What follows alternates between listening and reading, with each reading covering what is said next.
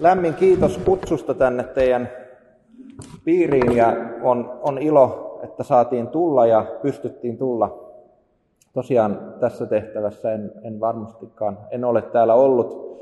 On ollut tavoitteena tässä, on siis noin puolitoista vuotta nyt hoitanut tätä tehtävää, niin kiertää tätä Suomen maata ja tutustua meidän työssä mukana oleviin ihmisiin ja tavata piirihallituksia. Ja sillä ajatuksella myös täällä tänään, että tulkaa rohkeasti juttelemaan, älkää epäröikö. Tosiaan Riihimäeltä on vaimo ja kolme lasta, nuorimmainen on kymmenen ja täyttää 11 ja vanhimmainen on täyttää kohta 15. Hiljennytään ensin rukoukseen. Pyhä Jumala, me kiitetään siitä, että saadaan olla edessäsi koossa, koolla yhdessä ja pyydetään, että avaat meidän sydämemme vastaanottamaan sinun sanasi. Herra, puhu meille sanasi kautta ja vahvista uskoamme ja lisää toivoamme ja syvemmää rakkauttamme. Herra, pidä meistä kiinni ja ohjaa meidän elämää. Tätä pyydämme Jeesuksen Kristuksen nimessä. Amen. Tuossa kysyttiin, että minkälainen teema olisi hyvä tälle päivälle, kun suunniteltiin tätä yhdessä ja ajattelin, että no, tämä voisi olla yksi mahdollisuus, että Jumalan vaatimukset raamatussa laki ja Jumalan lupaukset raamatussa evankeliumi, ne on monellakin tavalla saman kolikon kaksi puolta ja siinä mielessä toivon, että pystytte kuulla nämä molemmat opetukset, ettei jää vääränlaista kuvaa, kun me puhutaan ja keskitytään tässä ensimmäisessä jaksossa vahvasti lakiin. Kun me puhutaan laista, niin varmaan ensimmäisenä monelle tulee mieleen niin kuin Jumalan käskyt. Ehkä kaikkein voimakkaimmin kymmenen käskyä, jotka Jumala antoi siinä vuorelta omalle kansallensa. Ja sitten puhutaan myös rakkauden kaksoiskäskystä ja, ja, ja monista niin kuin, muista asioista, joita Jumala meiltä vaatii, joita hän edellyttää. Ja jotenkin tänään haluaisin avata sitä kysymystä, että, että miksi niin kuin laki tarvitaan ja, ja minkälainen laki on. Ja, ja sitten tulla siihen niin kuin toiseen puoleen, että miten evankeliumi, mikä on evankeliumin suhde lakiin ja, ja, ja miten se menee niin kuin sitten suhteessa toisiinsa. Mä ajattelin, että ensimmäinen niin kuin lähtökohta meille, kun me puhutaan laista ja sen vaatimuksista on se, että, että Jumala on pyhä. Se, että millainen Jumala on, nimittäin siitä nousee se tulokulma siihen, että miten meidän tulee ymmärtää niin kuin laki. Ja mulla on kaksi konkreettista kertomusta, joista on ottanut pieniä tekstin pätkiä tähän, ne näkyy sitten tossa ja on ainakin viisi metriä pääsee lähemmäs, jos teksti on liian pientä, niin siellä on eturivissä vielä tilaa niin istumaan. Mutta katsotaan Ussan tapausta vanhasta testamentista ja sitten Ananiaan ja Safiran tapausta Uuden testamentin puolelta. Nimittäin molemmat tilanteet on sellaisia, että, että kuka Jumala on.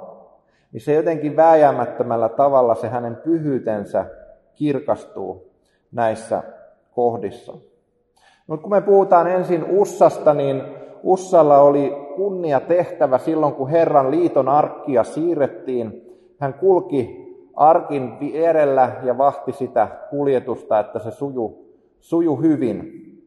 Ja siis tilannehan oli se, että kun Israelin kansa, Jumala oli heidät Egyptistä vapauttanut ja sitten he jo Mooseksen johdolla olivat kulkeneet sinne autiomaahan ja sitten siellä Jumala kohtasi heitä ja antoi heille lain määräyksiä, että miten tulisi elää tässä tilanteessa nyt yhdessä, kun Jumala kulki heidän kanssaan.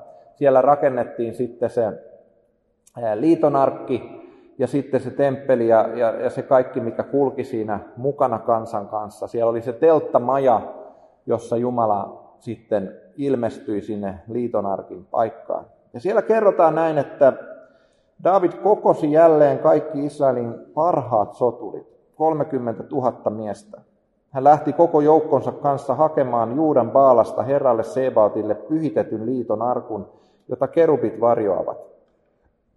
he nostivat Jumalan arkun uusiin vaunuihin ja kuljettivat sen pois Abinadabin talosta kukkulalta. Uusia vaunuja ohjasivat Abinadabin pojat Ussa ja Ahjo. Eli heillä oli se kunnia tehtävä kuljettaa sitä liitonarkkia, jossa Jumalan sitten ilmestyi kansallensa. No mitä siellä tapahtui? Siellä kerrotaan näin, että Ussa kulki arkun vierellä ja Ahjo kulki sen edellä. Ja David ja kaikki israelaiset karkeloivat riemuissaan Herran edessä ja lauloivat soittaen lyyraa ja harppua, rumpuja, elistimiä ja symbaaleja. Mutta kun he saapuivat Nakonin puimatantereen kohdalle, härät alkoivat vikuroida ja Ussa ojensi kätensä ja tarttui Jumalan arkkuun. Silloin Ussaa kohtasi Herran viha. Jumala loi, löi häntä tuon hairahduksen tähden niin, että hän kuoli Jumalan arkun viereen. Kuvitelkaa siis tilannetta, siellä sotien tähden liitonarkki oli, oli väärässä paikassa ja sitten sitä haluttiin tuoda pyhän kaupunki, jossa Daavidin kuninkaan istuin oli, Jerusalemiin ja sitä kuljetettiin ja kuningas itse karkeloi siellä etunenässä ja koko kansa oli valtava paraati. Mä uskon, että jotain sellaista, mille meidän vappuparaatit ja muut kalpenee kovin paljon. Niin semmoisessa kunniasaatossa sitä tuotiin ja sitten ne härät alkoi vikuroida. Ja mitä, eikö maailman luonnollisin tilanne siinä yhteydessä, ettei vaan se kallisarvoinen liitonarkki, sieltä arkku putoaisi, niin Ussa ojentaa kätensä, koskee siihen ja kuolee. Eli mitä tässä tapahtuu on se, se kysymys. Siellä oli suora käsky taustalla neljännessä Mooseksen kirjassa, neljännessä luvussa. Jumala oli sanonut Moosekselle ja Aaronille niin, että leirin lähteessä liikkeelle kehatin jälkeläiset saavat tulla kantamaan pyhäkön varusteita vasta sen jälkeen, kun Aaron ja hänen poikansa ovat saaneet ne peitetyiksi. Peittämättömiin pyhiin esineisiin kehatilaiset eivät saa koskea, elleivät kuolisi, etteivät kuolisi. Eli tässä tulee kertakaikkinen ero pyhän Jumalan ja syntisen ihmisen välillä. Siinä tulee se perimmäinen syy sille, että minkä tähden me tarvitsemme Jeesusta pelastajaksemme. Nimittäin syntinen ihminen joutuessaan kosketuksiin pyhän Jumalan kanssa ilman, että siinä on välittäjänä Jeesusta Kristusta, niin kuolee Jumalan pyhyyden edessä. Eli Jumala on sillä tavalla kertakaikkisen pyhä, että hänen edessään mikään syntinen ei kestä. Ja sen takia oli annettu ohjeeksi niin, että siihen ei saa koskea. Sitten se jatkuu se aikaisempi sieltä Samuelin kirjasta, mitä tapahtuu, kun Ussia sitten kuolee. David kauhistui, kun Herra oli näin musertanut Ussan. Paikka sai nimekseen Peres Ussa, ja tätä nimeä siitä käytetään vielä nytkin. Herran teko sai Davidin pelon valtaan, ja hän sanoi, kuinka minä voisin ottaa Herran arkun luokseni? Hän ei tahtonut viedä Herran arkkua Daavidin kaupunkiin, vaan jätti sen gatilaisen Obed Edomin taloon. Eli siinä niin kun, tulee jotenkin, mä olen itse ajatellut sitä, että kun me luetaan tätä kohtaa, niin siinä kohtaa sen niin kun Jumalan pyhyyden todellisuuden, joka ei aina välity tähän meidän arkiseen elämään. Että me helposti niin kun ajatellaan, ei osata pitää Jumalaa tarpeeksi pyhänä, siis tulla hänen eteensä nöyrtyen niin, että me niin kuin todella nähtäisiin se kertakaikkinen ero, joka hänellä on suhteessa meihin. Ja nämä muutamat kertomukset raamatusta, joissa se tulee niin kuin kertakaikkisen läpitunkevasti esiin, on sillä tavalla hyvin pysäyttäviä. Ja mitä siinä sanotaan, David kauhistui ja hän joutui pelon valtaan eikä hän tahtonutkaan enää ottaa sitä Jumalan arkkua sinne Daavidin kaupunkiin. Hän niin kuin ymmärsi sen ehkä tässä uudella tavalla sen, että hän ei ole sen arvoinen. Siinähän oli käyty mielenkiintoinen keskustelu sitä ennen, kun Daavid oli sanonut, että minä rakennan sinulle talon. Että me rakennetaan sulle temppeli. Ja Jumala sanoi Daavidille, että et sä voi mulle rakentaa temppeliä, että sä oot sodassa, sotia käynyt mies ja, ja, ja sä et voi sitä tehdä. Ja onko Herra asunut temppelissä? No sitten Jumala kuitenkin antoi Salomonin rakentaa temppelin myöhemmin, mutta Daavid ei saanut sitä tehdä. Katsotaan tämä toinen tarina tai kertomus, ei tarina vaan kertomus raamatusta, apostolien teoista viidennestä luvusta. Siellä kerrotaan Ananiasta ja Safirasta. Muuan Ananias niminen mies myi yhdessä vaimonsa Safiran kanssa maatilan, mutta pani vaimonsa tieten osan kauppahinnasta syrjään. Loput hän luovutti apostolien haltuun. Silloin Pietari sanoi, Ananias, miksi olet antanut sydämesi saatanan valtaan? Miksi yrität pettää pyhää henkeä ja jättää maatilan hinnasta osan itsellesi? Tilahan oli sinun, kun et vielä ollut myynyt sitä, ja sinun olivat myös rahat, kun sen myit. Kuinka saatoit ryhtyä tällaiseen tekoon, et sinä ole valehdellut ihmisille, vaan Jumalalle? Nämä sanat kuullessaan Ananias lyyhistyi kuolleena maahan. Eli siellä kerrotaan tilanne, jossa Ananiaksella oli omaisuutta vaimonsa kanssa. He myivät sitä omaisuutta ja sitten he tulivat seurakuntaan, että me lahjoitamme nyt tämän kauppasumman teille. Ja sitten siellä oli taustalla valhe siitä, että joo, että me saatiin tästä 100 000 euroa, vaikka todellisuudessa oli saatu vaikka 200 000. Eli, eli he osan kauppasummasta piti itsellään ja, ja kuitenkin antoi ymmärtää, että nyt me annamme tämän kaiken teille. Mitä siellä sitten reaktiona tapahtuu seuraavassa jakeessa tai lauseessa kerrotaan, että ja kaikki, jotka olivat tätä kuulemassa, joutuivat kauhun valtaan. Nuoret miehet kietoivat Ananian ruumiin vaatteeseen, kantoivat hänet ulos ja hautasivat hänet. Mutta ei siinä ollut vielä kaikki, nimittäin kertomus jatkuu niin, että kolmisen tuntia myöhemmin tuli Ananian vaimo sisään tapahtuneesta mitään tietämättä. Pietari kysyi häneltä, sano minulle, tähänkö hintaan te maatilan myitte?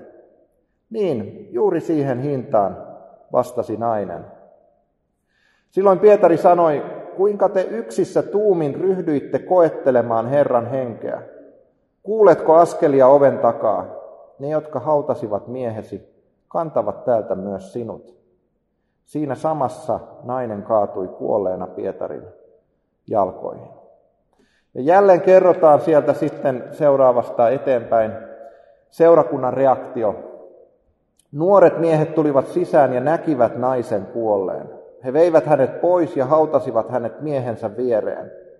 Kauhu valtasi koko seurakunnan ja kaikki, jotka tästä kuulivat. On valtavan pysäyttävä tilanne. Siellä niin kuin monestakin mielestä hyvästä näkökulmasta perhe oli myynyt omaa omaisuuttaan ja lahjoitti sitä seurakunnalle seurakunnan toimintaa varten. Ja sitten se johtaa traagiseen kuolemaan, ei vain yhden, vaan molempien aviopuolisoiden kuolemaan. No me nähdään sieltä, että se syy siihen oli pyhän hengen pettäminen, eli Jumalalle valehteleminen. Miksi yrität pettää pyhää henkeä ja jättää maatilan hinnasta osan itsellesi? Tilahan oli sinun, kun et vielä ollut myynyt sitä, ja sinun olivat myös rahat, kun sen myit. Kuinka saatoit ryhtyä tällaiseen tekoon? Et sinä valehdellut ihmisille, vaan Jumalalle. Eli olisi ollut aivan mahdollista, että he olisivat myyneet maatilan ja sanoneet, että me lahjoitetaan nyt teille osa tästä. Ja kaikki olisi ollut niin kuin hyvin. Näin mä uskon, että meidän tulisi lukea tätä tekstiä. Mutta se, mitä siinä tapahtui, oli se, että yritettiin niin kuin hankkia sellaista hurskautta, mikä ei pitänyt paikkansa. Eli sanoa, että me nyt annetaan tämä kaikki, katsokaa, me myimme tämän maatilan ja annamme sen teille. Ja todellisuus ei ollut sellainen. Ja sen takia siellä Pietari sanoo, että sinä et valehdellut ihmisille, vaan Jumalalle. Ja sitten se traaginen kohta, kun vaimo tulee mitään tietämättä siitä, mitä juuri hänen miehelleen on tapahtunut. Ja sitten siellä sanotaan, kuinka te yksissä tuumin ryhdyitte koettelemaan Herran henkeä.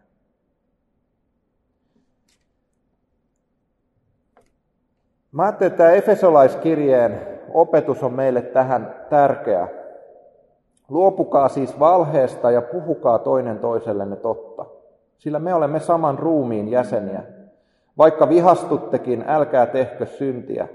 Sopikaa riitänne ennen kuin aurinko laskee. Älkää antako paholaiselle tilaisuutta. Varasälköön enää varastako, vaan tehköön työtä ja ansaitkoon rehellisesti toimeentulonsa, niin että voi myös antaa tarpeessa olevalle. Älkää päästäkö suustanne sopimatonta puhetta, vaan puhukaa sitä, mikä kulloinkin on hyvää ja hyödyllistä, ja kuulijoille iloksi. Älkää tuottako surua Jumalan pyhälle hengelle, jonka olette saaneet sinetiksi lunastuksen päivää varten. Sieltä löytyy ne muutama avainteema, jota kautta me voidaan katsoa tätä, nimittäin sitä, että luopukaa valheesta, älkääkä tuottako surua Jumalan pyhälle hengelle. Se tuottaa Jumalalle surua, että me eletään valheessa. Ja mä tiedän, että kun me luetaan tätä, niin mä ajattelen, että meillä ei ole mitään syytä nostaa päätä pystyyn ja sanoa, että no ne oli nyt ne Ananias ja Safira ja Ussa, jotka erehtyy, että meille on helppo pysyä totuudessa.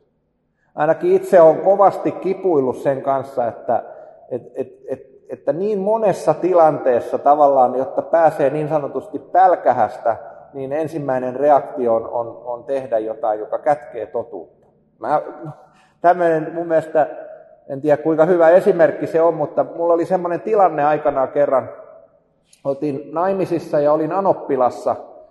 Siinä oli semmoinen kaunis maljakko, semmoinen suht iso tämän kokoinen savimaljakko eteisessä pöydällä ja, ja sitten en muista mitä tapahtui, mutta olin yksin siinä eteisessä ja jotain tapahtui niin, että, että mä sain sen putoamaan sen maljakon. Ja se halkesi komeasti kahteen osaan. No mitä mä tein siinä tilanteessa oli se, että, että mä kokeilin, että ei vitsi, että nämä menee näin kauniisti yhteen, kun ne laittaa. Ja pysyy vielä maljakko pystyssä. Joten mä vaan nostin sen maljakon takaisin siihen ja jatkoin elämään, kun mitään ei olisi tapahtunut. Mutta mitä siitä seurasi oli oman tunnon syytös. Oma tunto syytti siitä, että, että maljakko oli mennyt rikki, enkä tunnustanut sitä Anopilla. Ja se oli jännä siis siinä mielessä, että se vielä vuosien päästäkin syytti se oma tunto. Ja sitten eräänä päivänä, kun ne oli jo muuttanut pois siitä talosta toiselle paikkakunnalle uuteen asuntoon, niin mä joskus sanoi sitten Anopille siitä, että, niin, että oli tämmöinen, niin ei hän edes muistanut sitä maljakkoa enää silloin. Mutta silloin mun omatunto jätti mut sen kanssa rauhaan.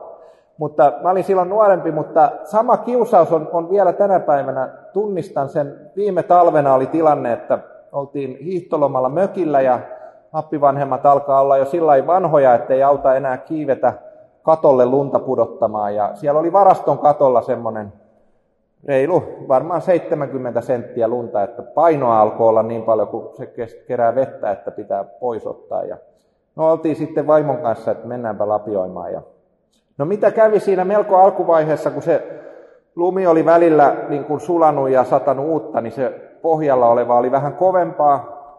Niin väänsin lumikolalla niin kovaa, että se meni rikki. Se metalli antoi periksi ja se vääntyi siitä. Ja ensimmäinen ajatus, mikä tuli mieleen, oli se, että väännänpäs vähän takaisin, että ei tätä varmaan huomaa. ja, ja sitten toinen ajatus oli se, että, että älä nyt tee samaa virhettä kuin sen maljakon kanssa.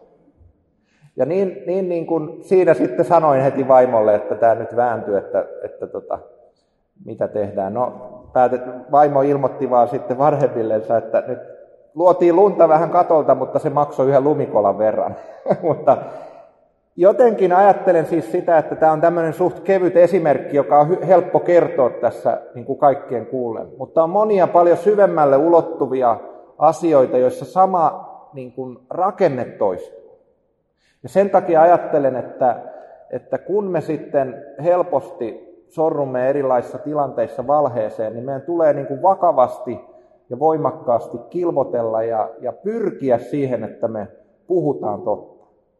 Jotenkin itse on yrittänyt rakentaa sellaista niin kuin omaa ajattelua, jossa, jossa ajattelen sillä, että, että totuus vapauttaa, niin kuin raamatussakin sanotaan. Ja että totuus todella vapauttaa siis siinä mielessä, että vaikka se voi olla hirveän vaikeaa tietyssä tilanteessa kertoa totuus, jos asiat on todella mennyt pieleen tai on jotain muuta sellaista, joka on vaikea, niin sen jälkeen kuitenkin se ei jää niin kuin sinne vaan sen voi saada anteeksi ja siitä voi päästä eteenpäin, kun se on tuotu esille.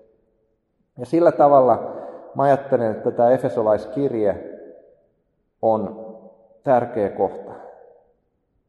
Ja, ja sitten mä ajattelen, että se, että mikä se johtopäätös näistä kahdesta kertomuksesta on tähän alkuun, kun me puhutaan Jumalan laista, on se, että, että Jumala on pyhä ja hänen edessään ei voi olla mitään syntistä. Ja sen takia niin kuin laki tarvitaan asioimiseen Jumalan kanssa. Nimittäin kun me katsotaan sitten eteenpäin, niin mehän tiedetään luultavasti tässä kaikki se, että, että, että Jumala on luonut ihmisen, hän loi Aadamin ja Eevan ja asetti heidät viljelemään ja varjelemaan e, tota, Edenin puutarhaa. Ja sitten siellä oli se yksi käsky, että älkää syökö siitä hyvän ja pahan tiedon puusta. Ja me ei, lopullisesti Raamattu ei kerro meille, että minkä takia sinne oli se puu laitettu ja minkä takia siinä oli se käsky, mutta teologit on historiassa selittänyt sitä pitkälti niin, että se johtuu siitä, että Jumala ei luonut robottia, vaan hän halusi antaa ihmiselle valinnan mahdollisuuden. Ja kun Adam ja Eeva ei ollut vielä syntisiä, niin he oikeasti heillä oli se valinnan mahdollisuus, joko noudattaa Jumalan tahtoa tai sitten olla noudattamatta. Mutta käärmeen houkutuksen seurauksena he lankesi siihen, että he koki, kun käärme valehteli heille, että teiltä puuttuu vielä, että te ette ymmärrä tätä. Ja sitten, että Jumala on sanonut väärin, että te ette kuole. Ja sitten he koki, että he haluaa tulla Jumalan kaltaiseksi, ja niin he rikko sitä. Ja sitten se synti tuli maailmaan. Ja se synti ei muuttanut pelkästään ihmisen suhdetta Jumalaan, niin, että he meni piiloon seuraavan kerran, kun he kuuli, että Jumala lähestyy, vaan se muutti sen koko maailman, niin kuin me nähdään tänä päivänä, että maailmassa on, on pahuutta, joka on ihmisen selkeästi synnin aiheuttamaa sodat ja monet muut asiat, mutta sitten on sellaisia kulkutauteja ja luonnon mullistuksia, maanjäristyksiä, tsunameja, kuivuutta, sietämätöntä kuumuutta ja, ja monenlaista asiaa, josta me nähdään, että myös tämä maailma ei ole enää semmoinen paratiisi, johon Jumala heidät asetti ensimmäiset ihmiset, vaan synti on vaikuttanut sekä ihmiseen että koko maailmaan. Niin sitten kun me luetaan ja yhdistetään nämä toisiinsa, niin me nähdään, että se on nimenomaan Jumalan pyhyyden tähden se synti vaatii sen hyvityksen ja sovituksen. Ja vanhasta testamentista me opimme ymmärtämään, että ilman veren vuodatusta ei ole anteeksi antamusta. Ja siitä tulee nimenomaan se, että sitten kun Adam ja Eeva olivat langenneet syntiin, niin Jumala lupasi heille, että kerran syntyy Eevalle jälkeläinen, joka sovittaa, joka rikkoo pahan vallan ja sovittaa heidän syntinsä. Ja se jälkeläinen antaa siis oman elämänsä muiden puolesta. Ja täältä se nousee nimittäin, täällä on kaksi tekstiä hebrealaiskirjassa Uudessa testamentissa ja kolmannessa Mooseksen kirjassa. Täällä lukee näin, että lain mukaan melkein kaikki puhdistetaan verellä, eikä anteeksi anto ole mahdollinen, ellei vuodateta uhriverta. No mihin se por- po- pohjautuu, on VTn uhrilainsäädäntö ja käytäntö, jotka meille opettavat. Veressä on elävän olennon elämän voima. Minä itse olen määrännyt, että veri on tuotava alttarille teidän puolestanne tapahtuvaa sovitusta varten, sillä veressä oleva elämänvoima tuottaa sovituksen. Eli sen takia vaaditaan uhri. Sen takia Jumala asetti siellä kolmannessa Mooseksen kirjassa sen uhrikäytännön, jossa papit uhrasivat jatkuvasti. Ja se kaikkihan oli harjoitusta sitä todellista ainutkertaista uhria varten, joka tapahtui silloin ensimmäisenä kristillisenä pääsiäisenä, kun Jeesus kuoli ristillä. Ja siellähän sanotaan siellä samassa hebrealaiskirjeessä, josta tuossa luetaan, että papit uhraavat joka päivä ja toistavat sitä uhraamista, joka ei voi koskaan tuottaa pysyvää sovitusta.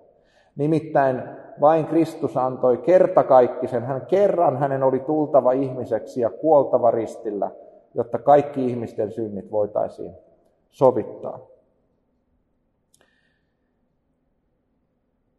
No, lain tehtävä on kasvattaa meitä. Galatalaiskirjeessä sanotaan, että laki oli meidän valvojamme ja kasvattajamme Kristuksen tuloon asti, jotta me sitten tulisimme vanhuskaiksi uskosta. Eli siihen liittyy myös se ajatus siitä, mitä usein sanotaan, että, että laki opettaa meille Jumalan tahdon, ja niin kuin roomalaiskirjeessä Paavali pohtii paljon sitä lain suhdetta armoon ja toteaa siellä, että laki itsessään on hyvä. Mutta samaan aikaan raamattu voimakkain sanankääntein sanoo sitä, että, että, raamat, siis, että laki ei ole pelastustie.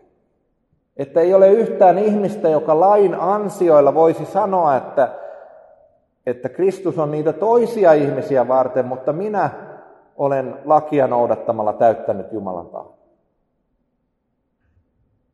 Niin laki on siis enemmänkin sen pelastustien tien viitta, joka neuvoo ja ohjaa meidät turvautumaan Kristukseen. Nimittäin kun me sen edessä epäonnistumme, ja mä voin luvata, että, että mitä kovemmin yrität kilvotella ja täyttää lain pykäliä, niin sitä kovemmin tuut kompastumaan. Se on puhutteleva se teksti, jossa rikas nuori mies tulee Jeesuksen luo ja sanoo hänelle, että, että Herra, mitä mun pitää tehdä, että mä perisin iankaikkisen valtakunnan? Ja mitä Jeesus sanoo hänelle, että pidä käskyt, tämä ja tämä ja tämä. Ja mitä se mies, nuori mies vastaa? Tätä kaikkea olen noudattanut jo nuoresta alkaen. Silloin Jeesus sanoi hänelle, että hienoa, että sulta puuttuu enää yksi juttu, että myy koko omaisuutes, kaikki mitä sulla on, anna rahat köyhille ja seuraa minua, niin sitten sinulla on ihan kaikki ne elämä. Ja mitä siinä tilanteessa tapahtuu? Nuori mies lähtee surullisena pois. Ja mä uskon, että se oikea selitys tälle kohdalle on se, että hän ei ollut kyennyt täyttämään edes sitä ensimmäistä käskyä. Sitä käskyä, jossa sanotaan, että minä olen Herra sinun Jumalasi. Sinulla ei saa olla muita jumalia. Niin helposti meidän elämässä voi tulla rahasta niin kuin tällä nuorella miehellä. Tai ystävistä, tai maineesta, tai menestyksestä, tai ihan joistain epäjumalista, muiden uskontojen jumalista voi tulla meidän jumalia, ja niin me epäonnistutaan jo ensimmäisen käskyn kohdalla.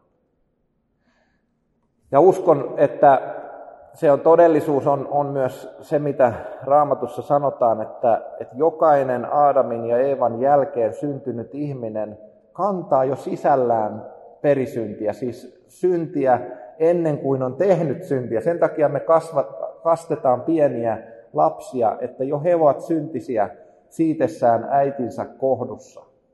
Nimittäin, että perisynti vaikuttaa meissä synnin hedelmää jo ennen kuin me on itse alettu tehdä sitä syntiä. Ja sen takia me jokainen ihan sieltä pienestä vauvasta vastasyntyneestä aina sinne vanhimpaan isoäitiin tai isoisään saakka tarvitsemme Jeesusta Kristusta.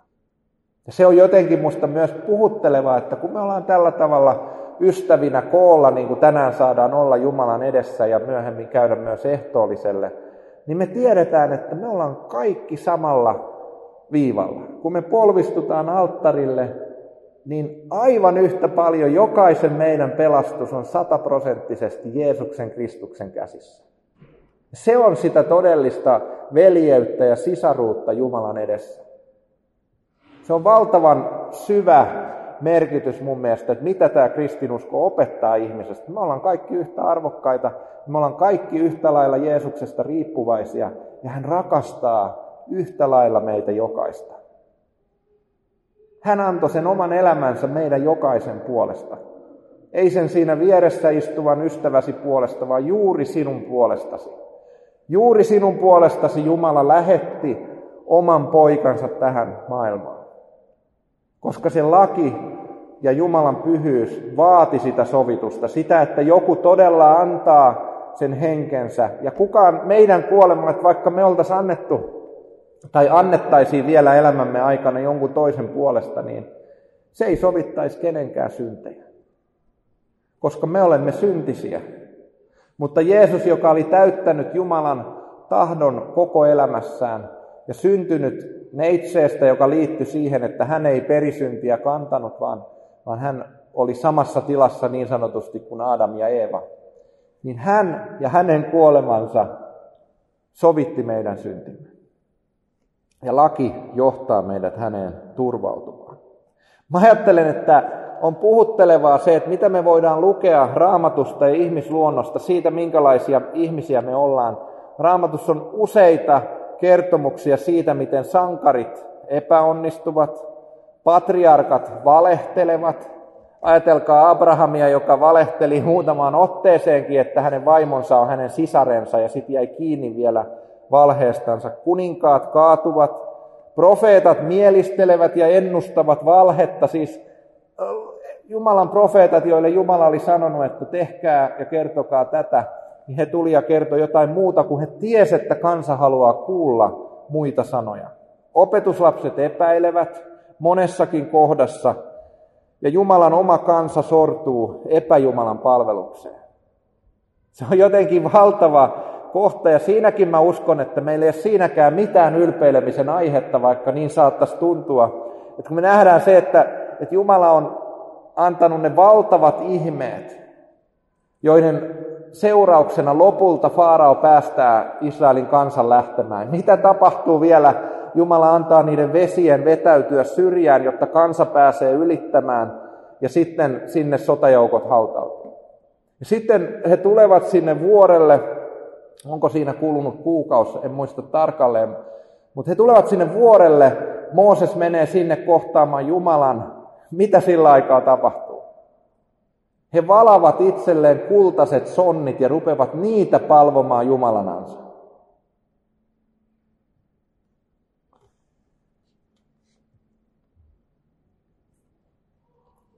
Meidän vastoinkäytimme, rikkinäisyytemme ja syntisyytemme asettuu kuitenkin aina Jumalan mahdollisuuksia vastaan.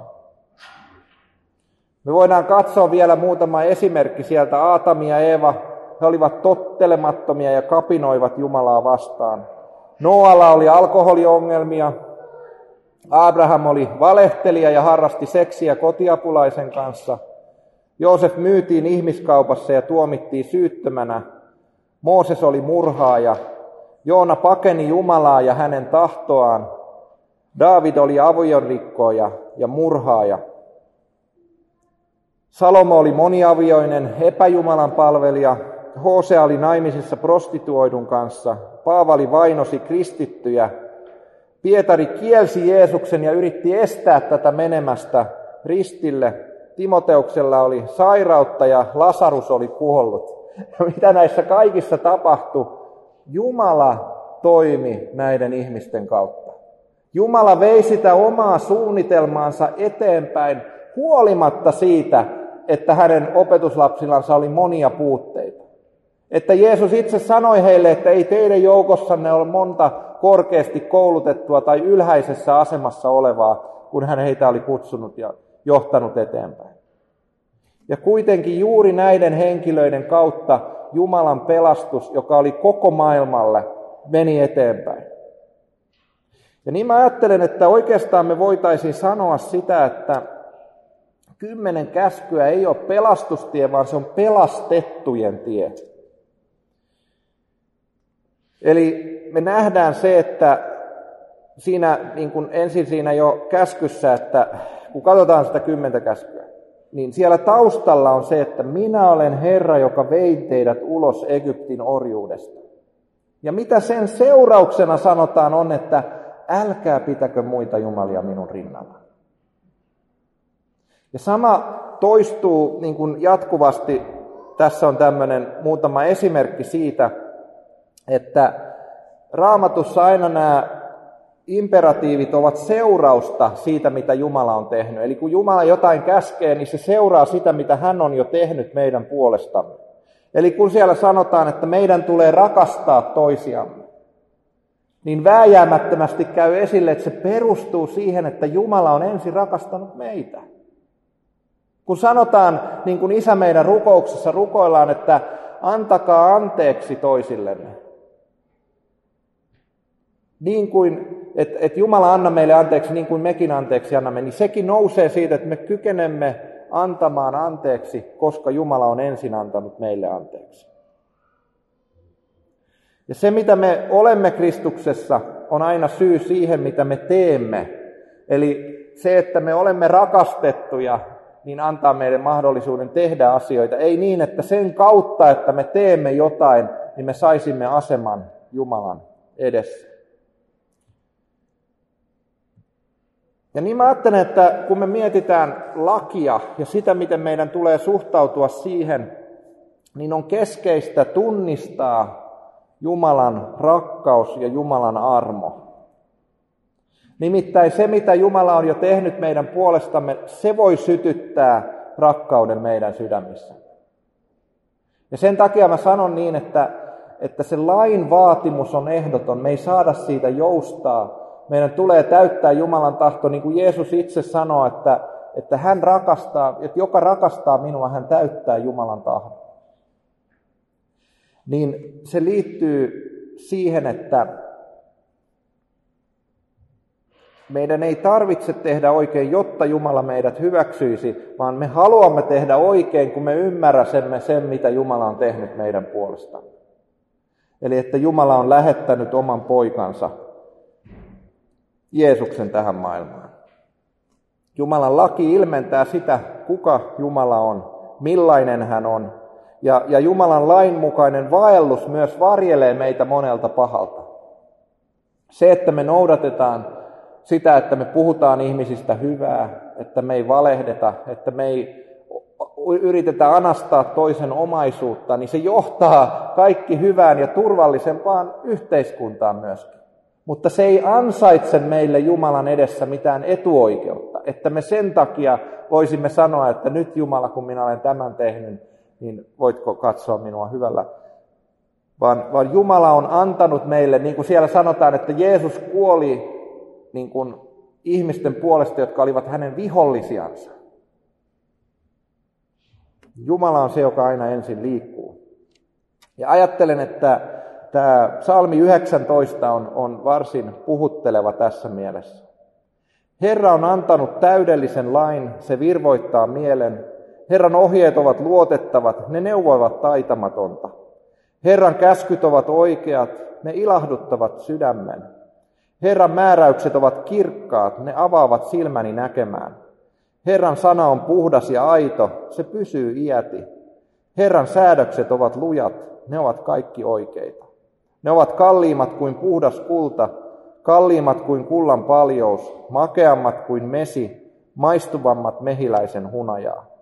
Ne opastavat minua palvelijaasi, niiden noudattamisesta saa suuren palkan. Ja tässä tulee se kova haaste, joka me kohdataan yhtä lailla tänä päivänä, kun kaikki ihmiset on kohdanneet ennen meitä. Nimittäin, että kun me luemme Jumalan tahdosta, niin meidän tulisi alistaa omat toiveemme ja oma tahtomme sen Jumalan lainalle. Ei niin, että me yritetään lukea sitä lakia ja saada se sopimaan siihen, mikä on tälle ajalle ja meidän mielestämme hyvää ja oikeaa, vaan niin, että me yritämme ymmärtää sieltä Jumalan sanasta sen, mikä on oikein ja hänen tahtonsa. Ja mitä siitä seuraa, jos me emme tätä tee, vaan kiellämme lain, niin me varastamme muilta ihmisiltä turvallisen tien. Me viemme heiltä Jumalan hyvän tahdon tuntemisen ja sen kautta lopulta Jumalan itsensä tuntemisen. Nimittäin raamatusta ja hänen sanastansa me opimme tuntemaan sen, kuka Jumala on, keitä me olemme, mikä on meidän elämämme tarkoitus, mitä hän haluaa meiltä. Ja siinä tulee se vahva sana sieltä, että jos te rakastatte minua, te noudatatte minun käskyjäni. Mä ajattelin, että me voidaan varmaan tähän tässä vaiheessa lopettaa näihin sanoihin ja sitten katsoa sitä toista puolta sitten seuraavassa opetuksessa, mutta hiljennytään vielä yhteiseen rukoukseen. Pyhä Jumala, me kiitämme sanastasi. Me kiitämme siitä, että olet ilmoittanut meille, kuka sinä olet, mikä on sinun tahtosi meitä kohtaan ja kuinka meidän tulisi elää täällä maan päällä.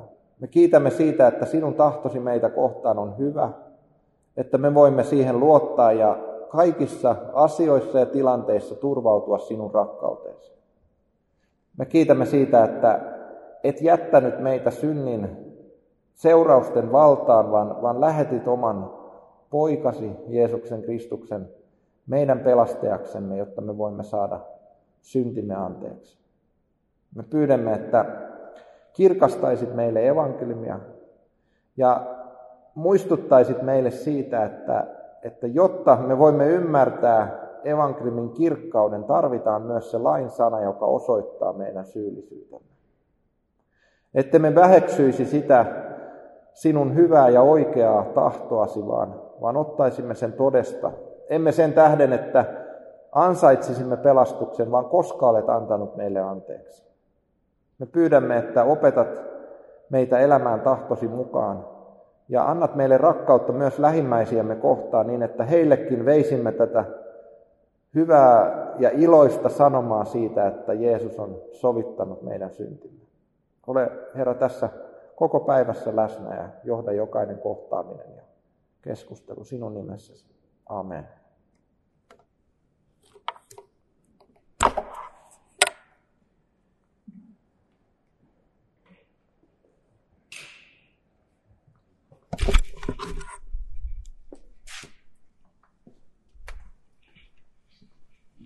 Kiitos, Tässä oli varmasti